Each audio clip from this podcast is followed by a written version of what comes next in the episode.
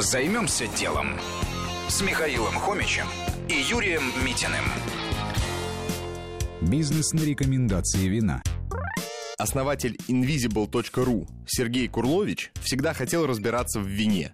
Но в процессе стало понятно, учиться можно только на своих ошибках. А лучше бы просто кто-то опытный посоветовал хорошее вино.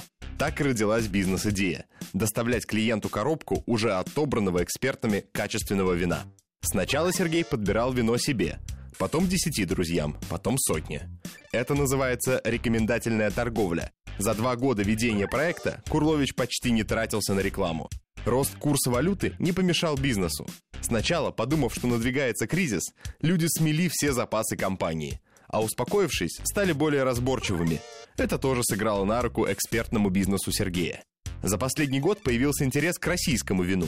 После появления в портфеле компании одной отечественной марки, ведущие розничные сети стали конкурировать за нее, хотя раньше о ней знали только эксперты.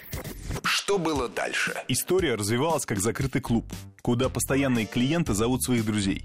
Сергею много раз предлагали рекламные проекты, но в этом не было необходимости. Верная аудитория работает лучше рекламы, на которую, кстати, наложены в России жестокие ограничения. В бизнесе ценят лояльность. Например, если что, вино заменит без вопросов. Кстати, одна коробка из 4-6 бутылок стоит от 4 до 10 тысяч рублей. В планах расширять географию в Питер и выпустить мобильное приложение. Сейчас оборот бизнеса составляет 100 миллионов рублей в год. Рекомендательная торговля будет и дальше активно развиваться. И, конечно, не только в сегменте алкоголя. Это новый тренд. Не упустите. Займемся делом. На радио Вести ФМ.